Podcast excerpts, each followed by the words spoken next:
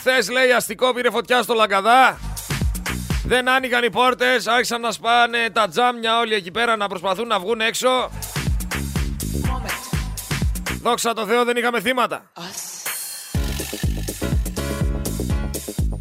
Ο Μητσοτάκης βγάζει δημοσίευση και λέει ότι ως πρωθυπουργός οφείλει σε όλους, μα πάνω απ' όλα στους συγγενείς των θυμάτων μια μεγάλη συγγνώμη, τόσο λέει προσωπική, όσο και στο όνομα όλων όσων κυβέρνησαν τη χώρα εδώ και χρόνια. Τι λένε μεγάλε; Εντάξει, συγχωρεμένος. Όλα καλά. Δεν έγινε τίποτα. Κατέστρεψες, ξεπούλησες, μας έχεις φτάσει εδώ που μας έχεις φτάσει, μας πετάς στα ψίχουλα, τα επιδόματα. Με μια συγγνώμη καθαρίζεις.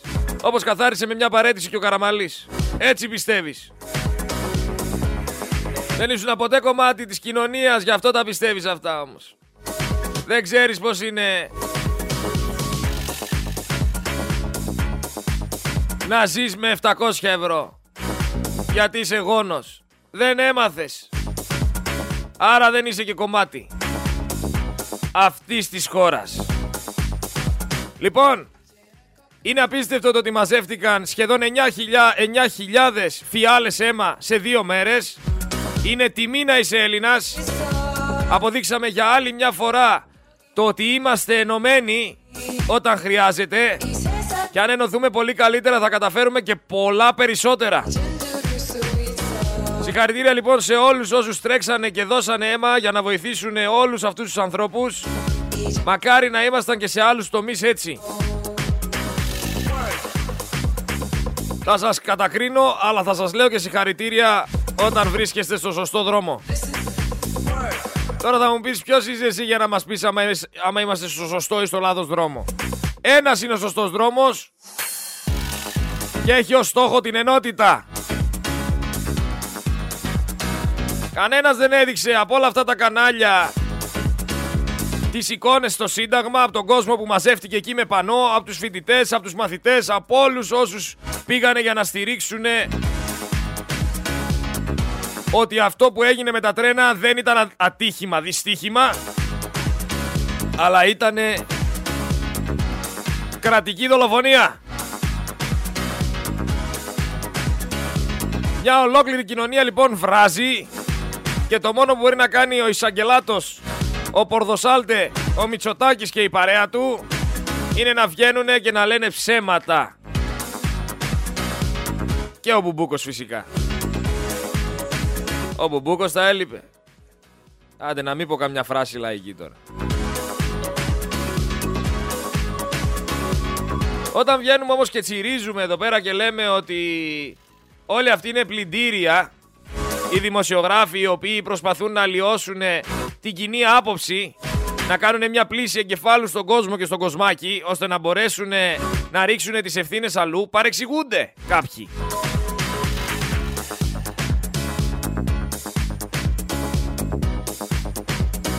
Παρεξηγήθηκε λοιπόν μία από αυτούς όλους είναι και η κυρία Μαυραγάνη, η γυναίκα του Μάνεση. Παρεξηγήθηκε, ακούστε λίγο εδώ πέρα τι λέει, ακούστε, ακούστε να τρελαθείτε. Την ενόχλησε, την ενόχλησε η αλήθεια, γιατί η αλήθεια είναι ένα πιάτο που τρώγεται κρύο. Λέω δύο καλημέρες με εσά και πραγματικά με μερικούς τηλεθεατές απορώ. Βλέπω κάποια ονόματα που είναι συνηθισμένα, που κάθε φορά περιμένετε, ξεκινώντας η εκπομπή, να μας πείτε αυτά που έχετε στο μυαλό σας από πριν.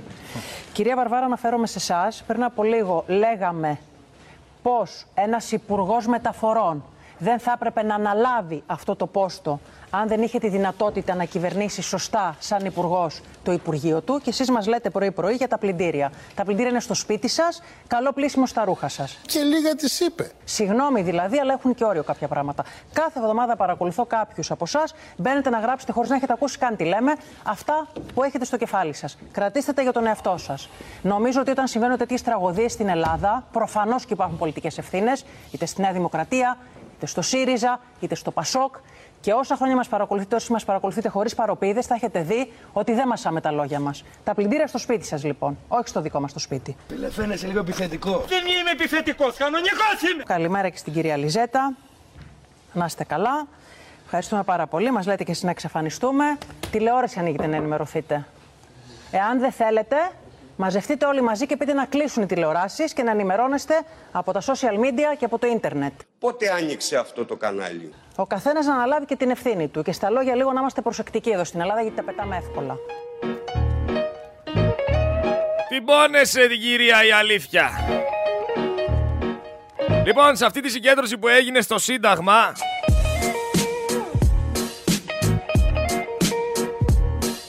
υπήρχε άνθρωπος ο οποίος είχε σπασμένο αγώνα από τα τέμπη, από το δυστύχημα και κατέβηκε κάτω εκεί πέρα να διαμαρτυρηθεί μαζί με όλους τους άλλους και δεν, δεν του φτάνει που ήταν μέσα στο τρένο και έπαθε ότι έπαθε, έφαγε και χημικά από τα μάτς στην Αθήνα. Και στο καπάκι βγαίνει ο Μητσοτάκης να ζητήσει συγγνώμη σε αυτόν τον άνθρωπο. Που τράκαρε με τα τρένα, έσπασε το χέρι του.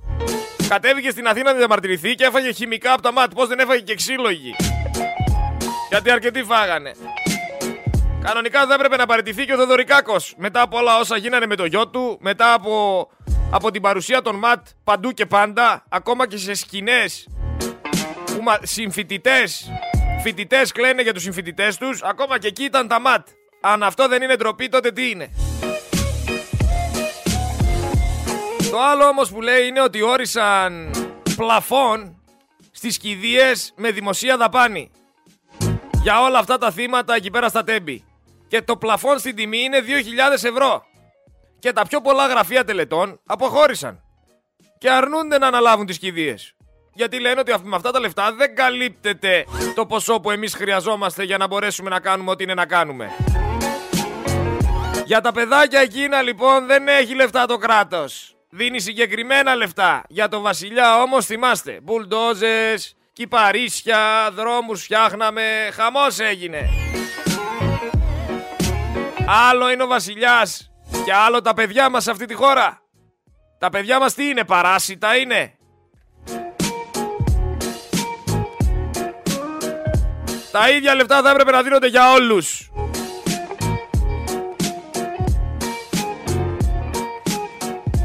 Ειδικά για ανθρώπους οι οποίοι χάσανε τους αγαπημένους τους από λάθος αλωνών.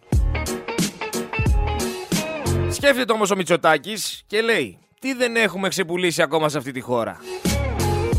Πετάγεται μια φωνή το ογκολογικό νοσοκομείο παιδών. Βγαίνει για πούλημα λέει. Δεν θα ασχοληθούν οι πολίτες, δεν τους ενδιαφέρει. Βλέπουνε Survivor, βλέπουνε τον έναν, βλέπουνε τον άλλον. Στη Βουλή λοιπόν νομοσχέδιο για την ειδικοποίηση του ογκολογικού παιδών. Και πού είσαι ακόμα; Άλλη συζήτηση. Στην οποία συζητάνε και λένε ότι πέθαναν δεκάδες άνθρωποι. Και ρωτάνε το Μητσοτάκι, τι θα κάνουμε; Θα πούμε λέει ότι έφταιγε ο Σταθμάρχης. Και αν υπάρχει γκρινιά θα παραιτηθεί ο Καραμαλής. Παρετήσου ρε Καραμάλη να σου πούνε και μπράβο όλοι οι πληρωμένοι δημοσιογράφοι να σε λένε συγχαρητήρια είναι ο δημοκράτες συμβολεμένοι. Από εκεί που τα έκανες μαντάρα να γίνεις ξαφνικά ήρωας μετά την παρέτησή σου.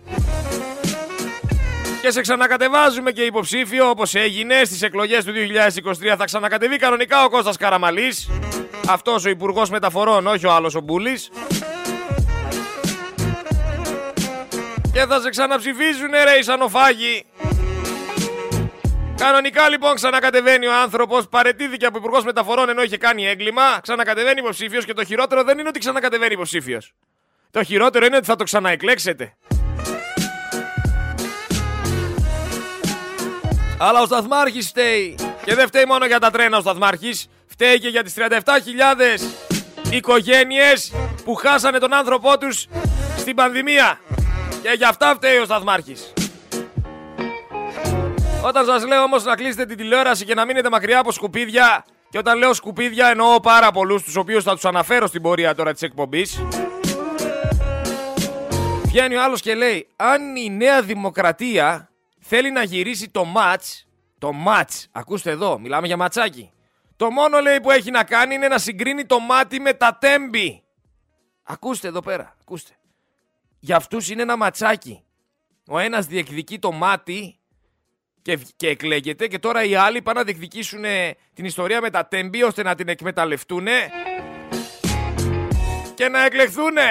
Και ποιος μου λέει λοιπόν εμένα, τον κακοπροαίρετο, τον καχύποπτο, τον συνωμοσιολόγο, ότι τη φωτιά στο μάτι δεν την έβαλε κάποιος συγκεκριμένος για να μπορέσει να ρίξει το ΣΥΡΙΖΑ και να εξ- ξαναεκλεχθεί η Νέα Δημοκρατία;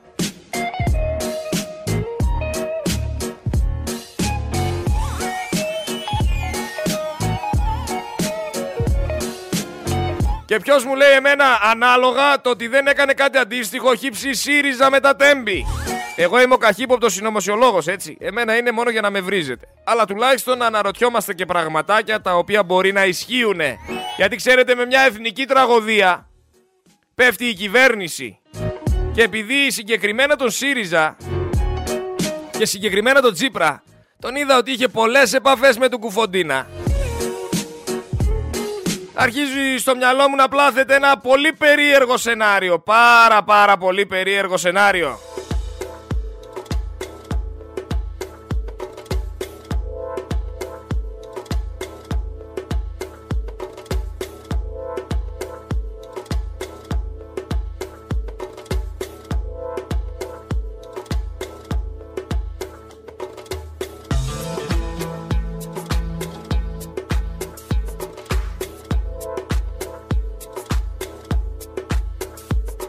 Λοιπόν και στην ιδιωτικοποίηση του νερού. Σου λέει με τι θα ξεπλύνουμε τα χέρια μας τα οποία είναι γεμάτο αίμα, γεμάτα αίμα. Κάπως πρέπει να τα ξεπλύνουμε, θα πληρώσουμε για νερό, δεν υπάρχει περίπτωση να πληρώσουν. Αλλά όσο τους ψηφίζετε, άμα δεν κόψετε τις χαζομάρες, δεν θα αλλάξει τίποτα. Ας υποθέσουμε όμως και κάτι ακόμα. Άμα ο Σταθμάρχης ήταν 40 ετών και δεν ήταν 60. Έτσι γιατί στεκόμαστε μόνο στην ηλικία θα μπορούσε ανάλογα χτύπα ξύλο να πάθει ο άνθρωπος ένα έμφραγμα, μια αιμορραγία, μια αλλεργία, μπορεί να ήταν αλλεργικός στη μέλισσα που δεν το ελέγχει κανένας αυτό. Και να πάει να το τσιμπήσει, να πριστεί, να γίνει σαν πεπόνι και να μην μπορεί να πατήσει το κουμπάκι, να μην μπορεί να γυρίσει τα κλειδιά. Ποιοι είναι λοιπόν οι άνθρωποι που έδωσαν την εντολή να είναι μόνος τους στη βάρδια;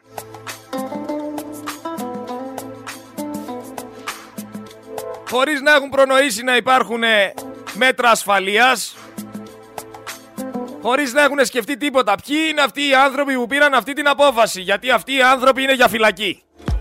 Γιατί αν υπήρχε και δεύτερο σταθμάρχης εκεί πέρα, θεωρώ ότι θα μπορούσε να έχει αποτρέψει κάποια κατάσταση. Μην κοροϊδευόμαστε λοιπόν. Ξέρουμε όλοι ποιος φταίει στη χώρα που ζεις με κουπόνια και σε βρίσκουνε νεκρό με ένα εισιτήριο. Στη χώρα που οι αθλητικοί σύλλογοι σηκώνουν πανό τα παιδιά σηκώσαν συγκεκριμένα ομάδα βόλεϊ Μαμά μπαμπά ξεσηκωθείτε Μας δολοφονούν τα παιδιά Αλλά οι γονείς Τηλεκοντρόλ, καφεδάκι Καναπέ Ποιος μαγειρεύει τώρα, παρήγγειλα απ' έξω τίποτα. Μεγαλωμένη επί Πασόκ είναι, μαλθακή.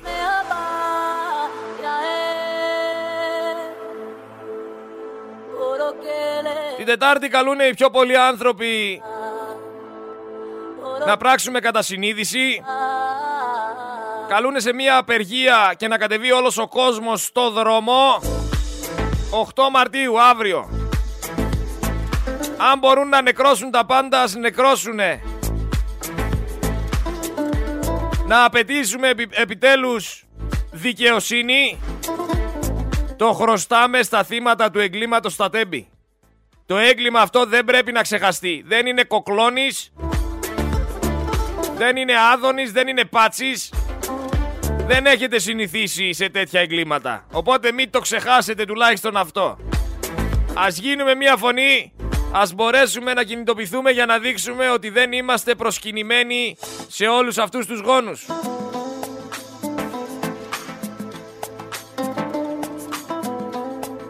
«55 χρονών πρωθυπουργός έχει καταστρέψει τη μισή χώρα και κανένας δεν ασχολείται. Βλέπουμε μαζικές συγκεντρώσεις μαθητών και φοιτητών σε όλη την Ελλάδα. Με ένα μήνυμα. Να παραιτηθεί αυτή η κυβέρνηση. Όλοι ενωμένοι αυτό ζητάνε. Όλοι ενωμένοι τραγουδάνε Μητσοτάκη γαργαλιέσαι και εσύ Τσίπρα το ίδιο. Δεν θέλει πλέον ο κόσμος όλους αυτούς τους ανθρώπους εκεί πέρα πάνω. Από πού θες να το πάρεις, από τον Πειραιά, από τα Γιάννενα, από τη Θεσσαλονίκη, από τη Λάρισα, από πού θέλεις. Ακόμα και στην Αμερική, New York Times, η σαπίλα στην καρδιά της Ελλάδας είναι πλέον ορατή στον καθένα. Το καταλάβανε και στο εξωτερικό. Και εδώ οι δικοί μας οι βολεμένοι δεν λένε να βγάλουν τις παροπίδες. Πού είναι ρε ο Ανδρουλάκης; Πού είναι, γιατί δεν μιλάει; Για κλάματα είναι. Και αύριο μεθαύριο θα δούμε το κοινάλ να μπαίνει στη Βουλή. Πού είναι ο Ανδρουλάκης να κάνει δηλώσεις, να πάρει θέση; Σφίχτηκε όμως. Σου λέει υπάρχει περίπτωση να μην κάνουμε συγκυβέρνηση αν βγω να μιλήσω. Μιας και βλέπουν ότι με τον Πολάκη και με το ΣΥΡΙΖΑ αλλάζουν τα πλάνα. Αλλάξανε τα πλάνα μου, κοιμήθηκα στη μάνα μου είναι ο Ανδρουλάκης σήμερα. Άφαντος. Το ψάχνουμε. Τάζουν επιδοτήσεις ρε. Τηλεφωνικά σε κόσμο. Από προγράμματα ΕΣΠΑ με την προϋπόθεση να ψηφίσουν τρεις οικογένειες της Νέας Δημοκρατίας και για να αποδειχθεί λέει αυτό θα πρέπει να τραβάνε live βίντεο την ώρα που ψηφίζουνε. Καβαλέ κάνουμε, μην τρελαίνεστε. Ό,τι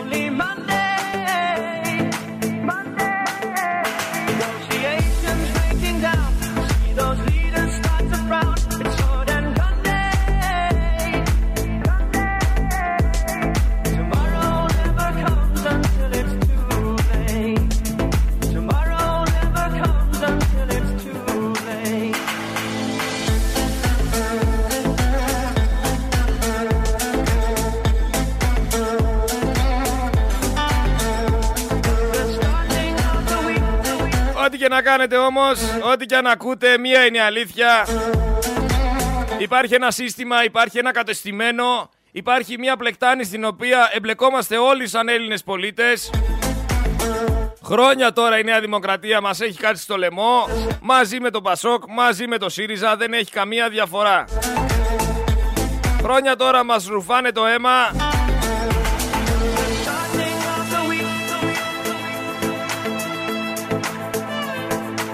Με σωλήνα. Όχι με καλαμάκι. Και αν πεταχτεί καμιά φοιτήτρια και πει Μητσοτάκι γαργαλιέσαι, τη δέρνει ο ρεπόρτερ. Γεια σου Νίκο, Γερανή Καραλής. Όσοι έχετε πιάνο το κουβαλάνε, κουβαλάνε και τύμπανα, κουβαλάνε τα πάντα, μετακομίσεις, ό,τι θέλετε. Γερανή Καραλής.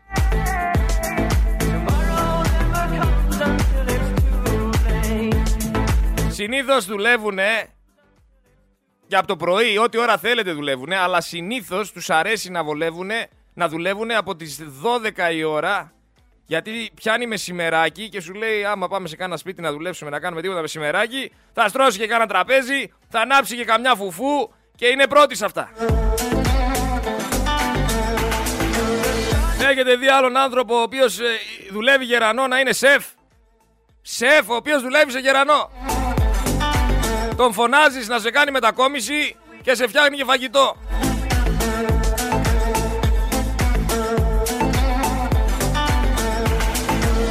Το άλλο που ακούσαμε τώρα ποιο είναι; Βγήκε λέει ο Κανάκης.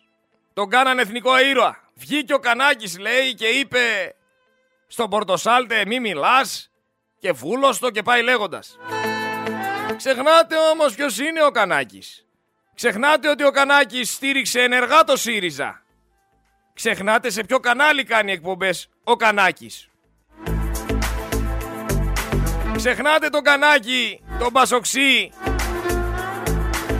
που στήριζε ενεργά τα κόμματα αυτά. Τώρα τι έγινε; Γυρνάει το πιφτέκι. Γυρνάει το πιφτέκι και κράζει τον Πορτοσάλτε. Πάλι το ΣΥΡΙΖΑ δεν τον κράζει. Άντε θα βάλει του Τσίπρα κάνα έτσι για να μην λέει ο κόσμος ότι δεν τον κράζει. Στήριξε ενεργά αυτούς που πούλησαν τον ΟΣΕ. Ο ΣΥΡΙΖΑ δεν φταίει σε όλη την κατάσταση που έγινε στα Τέμπη. Ο ΣΥΡΙΖΑ δεν ξεπούλησε τα τρένα. 45 εκατομμύρια. Και τους στήριζε ο Κανάκης. Πώς λοιπόν ο Κανάκης βγαίνει και μιλάει όταν έχει στηρίξει ενεργά αυτούς που πούλησαν τα τρένα; Τώρα ξύπνησε. Τόσα χρόνια συστημικός είναι. Και χαίρονται όλοι και τρέχουν να πούνε μπράβο. Ο Κανάκης δεν, βγαίνε, δεν έβγαινε και έλεγε δεν ήξερα τι έκανε ο συνεργάτης μου. Που μια χαρά ήξερε. Μη λέμε τώρα αρλούμπες, το Κανάκη δεν πιάσαν πάνω στο καράβι. Μην ξεχνάτε ποιος είναι τι και σε τι κύκλους εμπλέκεται. Το ίδιο θα πω και για το Μουτσινά που ξεπετάγονται όλοι από παντού τώρα να το παίξουν επαναστάτες και ότι και καλά έχουν άποψη. Πού ήσουν ρε Μουτσινά τέσσερα χρόνια; Τώρα θυμήθηκες να μιλήσεις. Πού ήσουνα, σε τι κανάλι είσαι κι εσύ;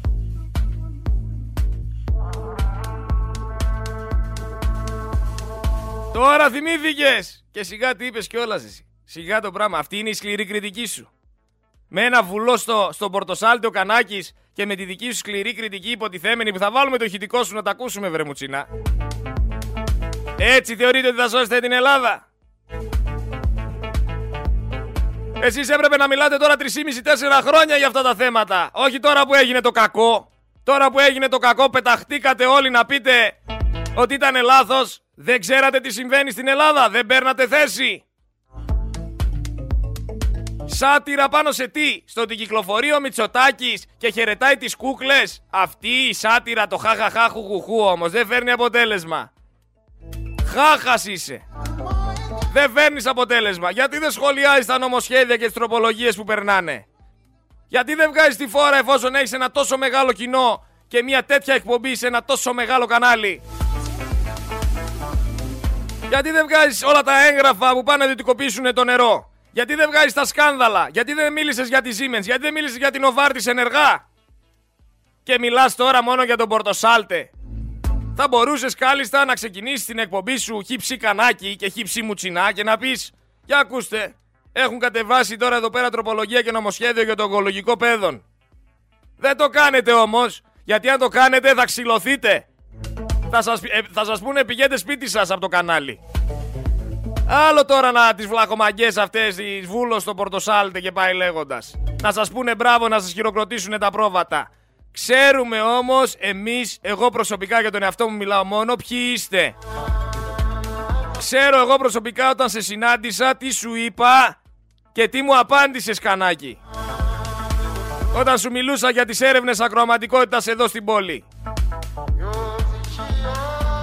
Και μου είπες δυστυχώς δεν μπορώ να στηρίξω αυτή την προσπάθεια. Ξέρουμε ποιανού γρανάζι είσαι. Οπότε άσε τους ηρωισμούς. Και εσύ και ο Μουτσινάς και όλοι αυτοί του και ο Λιάγκας. Που δεν λέω. Καλά τα λέτε. Αλλά τα λέτε με το σταγονόμετρο. Λίγα λίγα έτσι επιφανειακά κάνετε το σχόλιο σας για να δείξετε ότι δεν είστε στους κύκλους αυτούς. Ο κόσμος να ξέρει την αλήθεια, να ξέρει ότι πιο πολλοί που εμπλέκονται σε αυτό το κύκλο με τα μεγάλα κανάλια και λαϊδάνε όπως πρέπει να κελαϊδίσουνε. Είτε έμεσα, είτε με τον τρόπο του ξεπλήματος. Η αληθινή φωνή ακούγεται και είναι από τον Focus. Στον οποίο έχουμε δώσει αγώνα, στον οποίο βγαίνουμε, μιλάμε και αποκτάμε δικαστήρια που έρχονται όλοι και πέφτουν πάνω μας και μας βρίζουνε και έχουμε κάθε μέρα εδώ πέρα την επιθεώρηση εργασίας να κάνει εξονυχιστικό έλεγχο μπας και βρει κάτι και μας ρίξει πρόστιμο και όλους τους άλλους κρατικούς φορείς για να καταλάβετε τι ακριβώς συμβαίνει. Στοχευμένα σχόλια κάνεις. Αλλά δεν θα ασχοληθώ άλλο με την πάρτη σου. Φυσικά θα υπάρχει πάντα ο λαός ο οποίος δεν θα καταλαβαίνει και θα τρέχει να πει συγχαρητήρια σε ανθρώπους οι οποίοι δεν το αξίζουν. Διαβάζω όμως το βιογραφικό από το ελεηνό ανθρωπάκι που κατέστρεψε πάρα πολλά πράγματα στην Ελλάδα. Στα 58 του χρόνια δεν έχει δουλέψει ποτέ. Από τις σπουδές του κατευθείαν έγινε βουλευτής, 30 χρόνια σιτίζεται με όλα τα προνόμια από το δημόσιο. Αυτός ο υπέρμαχος του ιδιωτικού τομέα και ξεπουλητής της δημόσιας περιουσίας, ο Κωστής. Ο Κωστής που έφαγε φάπα και ήταν πολύ λίγοι. Ο Χατζηδάκης λοιπόν, ο οποίος κάνει ό,τι του λέει ο Μητσοτάκης, κάθεται δίπλα του λες και είναι ερωτευμένος και τον κοιτάει στα μάτια. Αν του πει ξεπούλα την ψυχή σου, ξεπούλα τα παιδιά σου, θα το κάνει. Δεν μασάει. Δεν σκέφτεται τίποτα ο Σούπερμαν. Αυτός δεν έπρεπε να παραιτηθεί. Γιατί πέφτετε στην παγίδα του Καραμαλή που παρετήθηκε και τον κάνατε ήρωα. Στο BBC ρε, βγαίνουνε λένε ότι η τραγωδία στα Τέμπη αλλάζει το πολιτικό κλίμα στην Ελλάδα. Βλέπουμε στην τηλεόραση την τώρα Μπακογιάννη να πίνει φραπέ με τα δαχτυλίδια της, με τα σκουλαρίκια της, με τα σμαράγδια της, με τα ρουμπίνια της και όλα αυτά τα έχει χτίσει πάνω στις δικές μας πλάτες με αρχιοκαπηλίες και με κλέψιμο. Να λέει ότι... Τι, να λέει ότι μπορούμε να δώσουμε το μισό Αιγαίο στους Τούρκους για συνεκμετάλλευση. Και κανένας δεν αντιδράει. Εκεί γιατί δεν έκανες σχόλιο βρε μουτσινά, βρε κανάκι, βρε λιάγκα. Εκεί γιατί δεν βγήκες να πεις τίποτα. Εκεί που σε παίρνει. Έτσι, στον Πορτοσάλτε σε παίρνει. Να βρίσεις λίγο άδωνη σε παίρνει. Με την τώρα όμως δεν μπλέκεις. Με το μαρινάκι δεν μπλέκεις. Με τα αφεντικά δεν τα βάζεις, με τα πιόνια τα βάζεις. Ξέρεις από πού μπορείς και μέχρι πού μπορείς. Πώς είναι οι νεκροί τελικά, πώς είναι οι αγνοούμενοι, πώς είναι οι επιβάτες στο τρένο; Όχι στο περίπου. Εδώ δεν μιλάμε για περίπου. Σαν την ανακοίνωση της Hellenic Train. Θα μας πει κανένας πόσοι είναι τελικά. Ήταν ανάμεσα σε αυτούς άνθρωποι οι οποίοι δεν είχαν χαρτιά. Και ποιος μου λέει εμένα ότι υπήρχε ένας, ας το πούμε ένας άνθρωπος ο οποίος έχει έρθει παράνομα σε αυτή τη χώρα και ήταν στο τρένο και έπαθε ότι έπαθε και δεν τον χρεώνουνε σαν ένα κομμάτι ενός αλουνού ανθρώπου. Θα γίνεται ξεκάθαρη. Γιατί ένα κανάλι βγαίνει λέει άλλα, το άλλο λέει άλλα, επίσημη ανακοίνωση δεν έχουμε. Τι τσίρκο είναι αυτό, αυτό δεν είναι χώρα, είναι τσίρκο.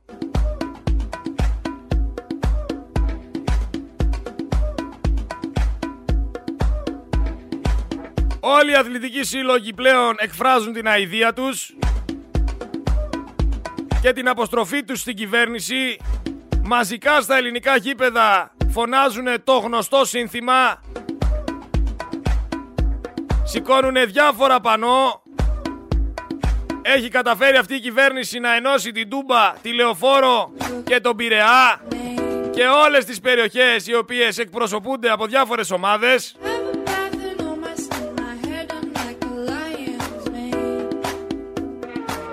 Δείχνουν λοιπόν όλοι οι οπαδοί ότι δεν σας θέλουνε.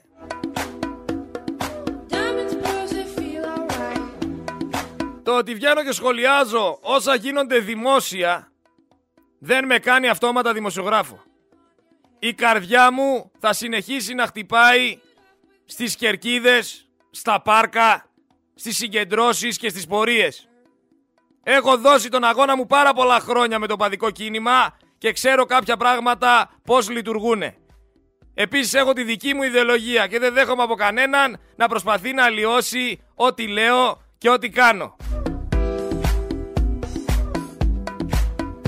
Ρωτάω λοιπόν στους ακροατές του Focus FM 103 και 6 αλλά και σε όλους τους μάχημους οπαδούς εκεί πέρα έξω. Θεωρείτε ότι η Ένωση Οπαδών μπορεί να αλλάξει την κατάσταση στην Ελλάδα; Θεωρείτε ότι άμα αφήσουμε πίσω τη βεντέτα, τον εγωισμό μας και κατέβουμε όλοι μαζί στους δρόμους, θα μπορέσουμε να πραγματοποιήσουμε μία επανάσταση; Απαντήστε μου.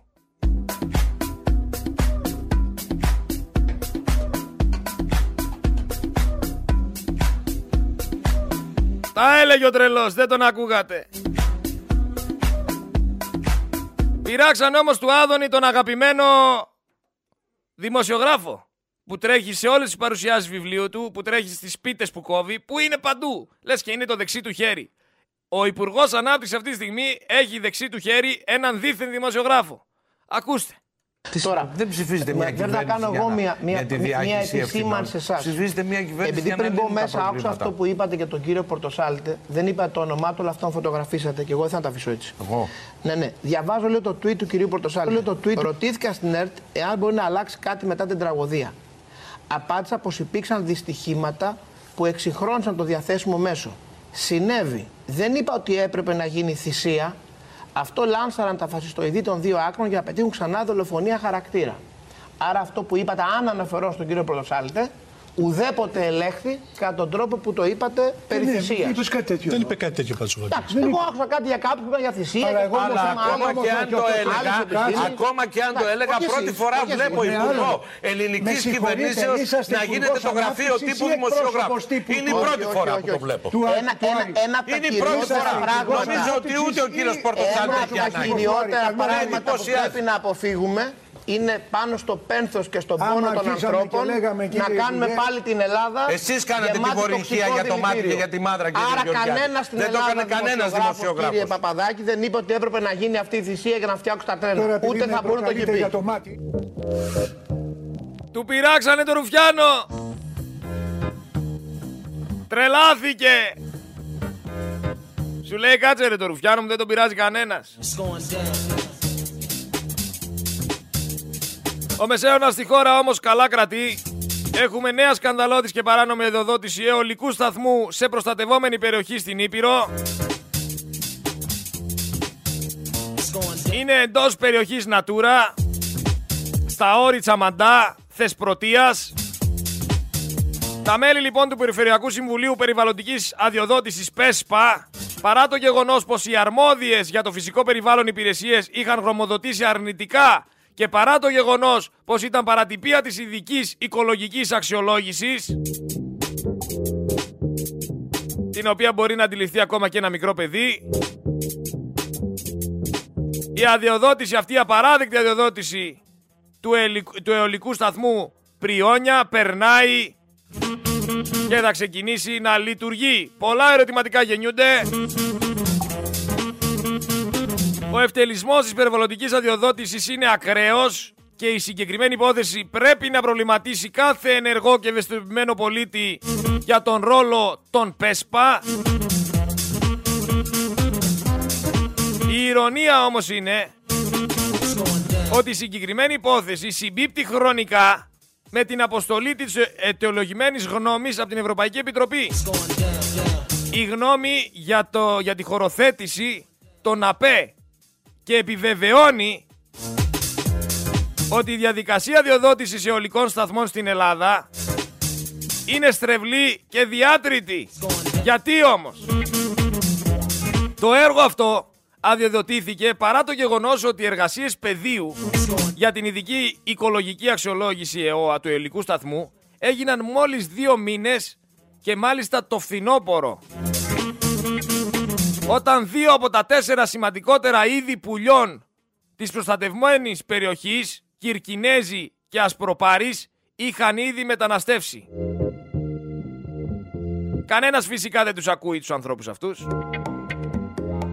Η αρμόδια υπηρεσία της αποκεντρωμένης διοίκησης Υπήρου, Δυτικής Μακεδονίας, αρχικά εισηγήθηκε αρνητικά προς το ΠΕΣΠΑ, τρεις μήνες αργότερα, άλλαξε την εισήγησή της και τελικά το Συμβούλιο γνωμοδότησε ομόφωνα θετικά το έργο. Ποιος ξέρει; Ποιος ξέρει το λαδάκι τι ήτανε; Έχουμε όμως και τη Γενική Διεύθυνση Περιβαλλοντικής Πολιτικής του Υπουργείου Περιβάλλοντος και Ενέργειας, δηλαδή η διεύθυνση που θα έπρεπε να προστοτα- πρωτοστατεί στη διαφύλαξη της θεσμικής νομιμότητας, η οποία εισηγήθηκε θετικά στο ΠΕΣΠΑ, αγνοώντας την αρνητική εισήγηση του Οργανισμού Φυσικού Περιβάλλοντος και Κλιματικής Αλλαγής. Φυσικά αγνοώντας και την κα- καυρα- κα- καυγραλαία, κραυγαλαία μωρέ, παρατυπία της ΕΟΑ. Μιλάμε λοιπόν για άλλο ένα έγκλημα. Θα πάνε να βάλουν εκεί πέρα τα φουρφούρια τους. Ενώ όλοι τεκμηριώνουν με επιχειρήματα ότι θε- θα κάνει ζημιά αυτό το έργο εκεί πέρα. Κανένας δεν κινείται, αλλάζουν απόψεις, πέφτουν χρηματάκια και μαντέψτε ποιος κερδίζει από την όλη κατάσταση. Οι φίλοι του Μητσοτάκη. Αλλά όσο εμείς δεν κάνουμε τίποτα, όσο κοιτάμε τη δουλειά μας, γιατί αυτή η φράση στην Ελλάδα υπάρχει χρόνια τώρα. Κοίτα τη δουλειά σου. Άρχισαν να σας κόβουν τα πόδια και εσείς κοιτούσατε τη δουλειά σας. Ύστερα σιγά σιγά φτάσανε στον κορμό, αλλά εσείς πάλι κοιτούσατε τη δουλειά σας. Συνέχισαν, ήρθαν να σας κόψουν τη γλώσσα και εσείς πάλι κοιτούσατε τη δουλειά σας. Σας βγάλανε τα μάτια, σας βγάλανε τα αυτιά. Δεν αντιδράσατε, γιατί κοιτούσατε τη δουλειά σας. Όμως όταν φτάσαμε στο σημείο και δεν είχατε πόδια να τρέξετε, δεν είχατε κορμί να αντισταθείτε, ούτε χέρια να παλέψετε, ούτε γλώσσα να μιλήσετε,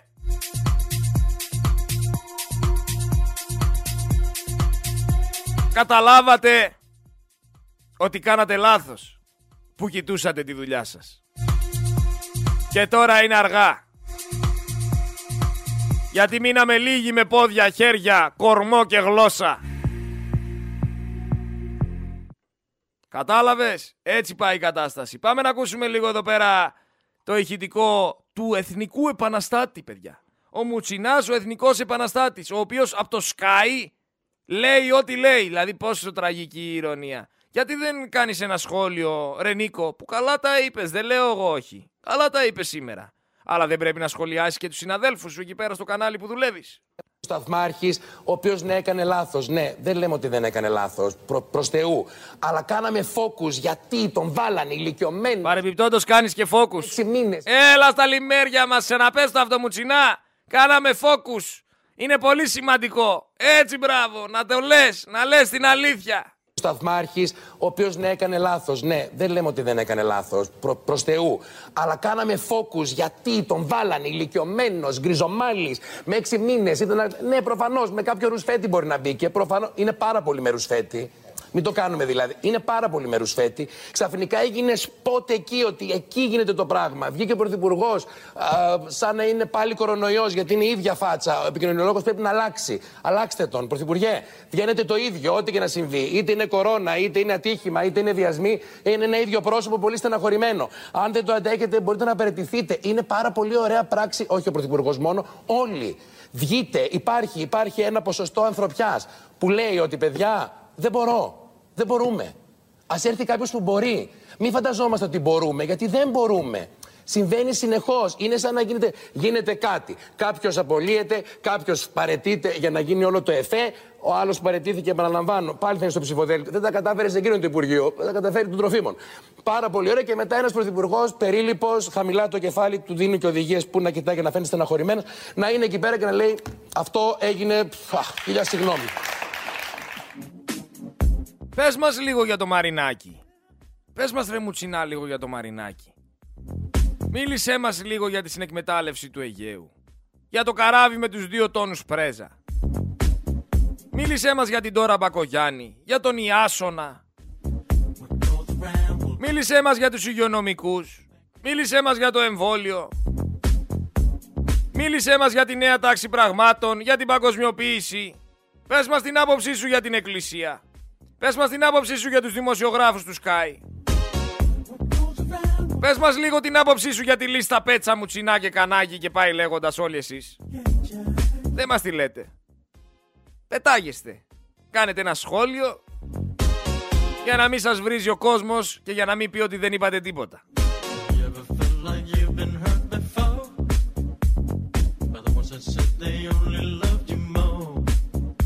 Υποψήφιος λοιπόν ξανά στις ΣΕΡΕΣ ο Καραμαλής. Μία εβδομάδα μετά από τα τέμπη, αυτό το πράγμα δείχνει δύο πράγματα. Πρώτον, ότι αρκετά εκεί πέρα έξω, όσοι πάνε να το ψηφίσουν είναι εντελώς ηλίθιοι. Συγγνώμη που το λέω έτσι, αλλά είναι η αλήθεια. Και δεύτερον, το ότι όσοι πάνε να το ψηφίσουν είναι αρκετά ηλίθιοι. Και οι δύο επιλογές είναι το ίδιο. Αρνήθηκε, λέει ο Ντογιάκος, να δει την επιτροπή του Ευρωκοινοβουλίου που ερευνά τις υποκλοπές και όχι μόνο. Ασχολείται τώρα να ξεπλύνει. Δουλεύουνε full στροφές στα πλυντήρια, να βγάλουν λάδι το κούλι. Στο τέλος θα δείτε ότι θα πετούνε να ζητήσουν και συγγνώμη οι οικογένειες των θυμάτων. Για τους λάτρεις της στατιστικής όμως, ο Κυριάκος Μητσοτάκης είναι ο πρώτος, ξαναλέω, που ένωσε τον κόσμο σε λεωφόρο Καραϊσκάκη, Τούμπα, Χαριλάου και σε όλη την Ελλάδα. Κρήτη, όλοι το ίδιο σύνθημα.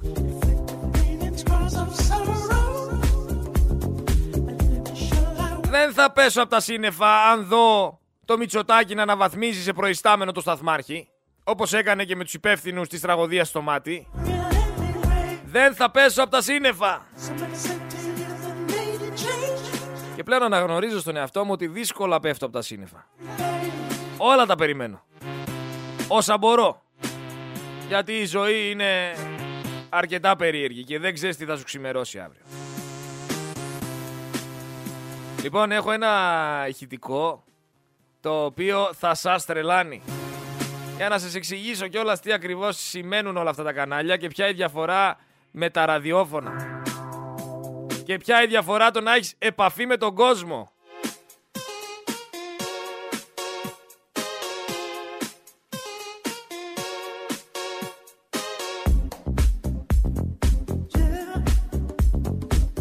Πάμε να ακούσουμε πρώτα το ηχητικό, το throwback του Άδωνη, ο οποίος έλεγε τι έλεγε στο παρελθόν, αλλά μάλλον το έχει ξεχάσει. Για να ακούσουμε τι έλεγε και θα προχωρήσουμε και στο ηχητικό, στο οποίο βρίσκεται ο Άδωνης σε ένα συστημικό ραδιόφωνο, το οποίο ξεκίνησε να ανοίξει γραμμές. Και άνοιξε γραμμές και δυστυχώς δεν ήταν εκεί πέρα ο Πορτοσάλτε να τον σώσει. Πρέπει να καταλάβει ότι όταν φτάνει στην κάλπη, όταν εκλέγει αυτά τα δύο κόμματα, θα του κλέβει τα λεφτά. Εγώ δεν έχω αμνησία ούτε Αλτσχάιμερ. Εάν ο ελληνικός λαός θέλει να του κλέβουν τα λεφτά, που το αποδεικνύει η ψήφο του, δικαίωμά του. Θέλει να το κλέβουν. Α, δηλαδή ο ελληνικός λαός θέλει να κλέβουν. Βεβαίως θέλει. Γιατί Φυσικά θα κλέβουν. όλοι οι Έλληνες που ψηφίζουν Πασόκ Λουδού ξέρουν ότι αυτό το σύστημα οδηγεί στην κλοπή του δημοσίου Και χρήματος. έρχεται Όποιος από εδώ και μπρος, σε επόμενες εκλογές ψηφίσει είτε Πασόκ είτε Νέα Δημοκρατία, νομιμοποιεί την κλοπή του δημοσίου χρήματος. Δεν έχω κάνει καμία κολοτούμπα, αυτά είναι παραμύθια της Καλυμάς. Και θα μου επιτρέψετε να πω και το εξής για να μην καταχρώ με τον χρόνο. Όποιος από εδώ και μπρος, σε επόμενε εκλογέ ψηφίσει είτε Πασόκ είτε Νέα Δημοκρατία, δια της ψήφου του νομιμοποιεί την κλοπή του δημοσίου χρήματος. Κανένας πολίτης αυτής της χώρας δεν μπορεί να πηγαίνει πλέον στην κάλπη υποκρινόμενος ότι δεν ξέρει ότι τα κόμματα αυτά τα δύο είναι και κλέπτε και ψεύτες. Κλέπτε διότι σύμφωνα με την απόφαση. Μας τον Νίκο από την Ηλιούπολη. Την καλησπέρα μας, κύριε Νίκο. Καλημέρα, Περιοχή Νικόλας. καλησπέρα σας. Καλησπέρα. καλά. Καλησπέρα και στον κύριο Γεωργιάδη. Μια πολιτική ερώτηση αρχικά, γιατί έχει, είχε μια σωστή ανάλυση ως προς την οξύνια του νου και τη βραδύνια του νου του κύριου Τσίπρα. Μια ερώτηση ως προς τα δικά του λεγόμενα, τα παλιότερα. Έλεγε ρητά και κατηγορηματικά, ήταν λίγο βαριά η φράση, εγώ δεν θα συμφωνήσω τόσο γιατί είναι βαριά, είχε μια βαριά πολιτική αιχμή και προς τους πολίτες.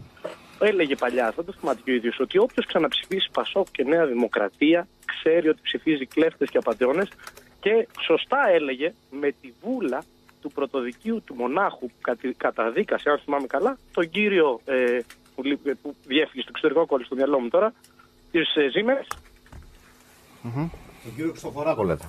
τον κύριο Χριστοφοράκο, τον καταδίκασε για χρηματισμό στα δύο μεγάλα κόμματα που πολύ σωστά έλεγε τότε ο κύριος Γεωργιάδης ότι πήραν τα χρήματα. Στο Πασόκ, καλός ή κακός, βρήκαμε ποιοι πήραν τα χρήματα και θα τον προλάβω. Πιθανώς και κάποιοι από αυτούς τα ξέραν τώρα είναι στο ΣΥΡΙΖΑ, για να είμαστε ειλικρινείς και καθαροί. Στη Νέα Δημοκρατία ποιοι πήραν τα χρήματα; Και ως προ... Είπατε προηγουμένως Γιατί τώρα δεν έχουμε παιδιά με τα οι ρούχα. νέοι. Μα εδώ δεν ήσασταν όταν οι νέοι, από πότε άρχισαν να φεύγουν οι νέοι στο εξωτερικό; Εδώ δεν ήσασταν όταν αυτοκτονούσε κάθε μέρα ένας άνθρωπος. Ένα το... Εδώ δεν ήσασταν όταν πέρναγες από δρόμους ολόκληρους και ήταν κλειστά τα μαγαζιά. Εσείς δεν είσαστε στην κυβέρνηση. Δεν ήξερε τι να πει. Δεν ήξερε τι να πει στην αλήθεια. Άσε. Μην βγαίνεις στο ραδιόφωνο, Άδωνη, άστο. Άστο, ρε αδερφέ. Άστο, πάνε εκεί στα ραδιοφωνάκια τα δικά σου που ξέρεις ότι θα σε κάνουν ερωτήσεις, θα σε χαϊδέψουν, θα σε κεράσουν κάνα καφέ. Και μην ανοίγεις γραμμές καλύτερα. Άστο που σε λέω, κακό σου κάνει. Κάτσε πιες το φραπέ σου Μια χαρά είσαι. Έλα τώρα. Λοιπόν, θα σας παρομοιάσω την Ελλάδα Θα παρομοιάσω την Ελλάδα του 2023 με μία ιστορία. Μια φορά και έναν καιρό λοιπόν πήγε ένας δράκος σε ένα χωριό και έτρωγε τους ανθρώπους. Μαζεύτηκαν υπότες, μαζεύτηκαν στρατιώτες, τοξότες και πάει λέγοντας. Κάθισαν σε ένα λόφο και κοιτούσαν το δράκο να τρώει τους ανθρώπους. Άρχισαν λοιπόν εκεί να έχουν μια συζήτηση για το πώς θα καταπολεμήσουν το πρόβλημα αυτό. Κατευθείαν άρχισαν να διαφωνούν. Για το πώς πρέπει να τον καρφώσουν, για το αν πρέπει να χρησιμοποιήσουν τόξα ή σπαθιά ή άλογα. Και στη συνέχεια οι- πήγανε στο ερώτημα στο ποιος θα κυβερνήσει το χωριό αν σκοτωθεί ο δράκος. Το πρόβλημα ποιο είναι όμως; Μέχρι να βρούνε τη λύση, ο δράκος δεν είχε αφήσει τίποτα. Τα είχε γκρεμίσει όλα και τους είχε φάει όλους. Αυτό ζούμε και σήμερα.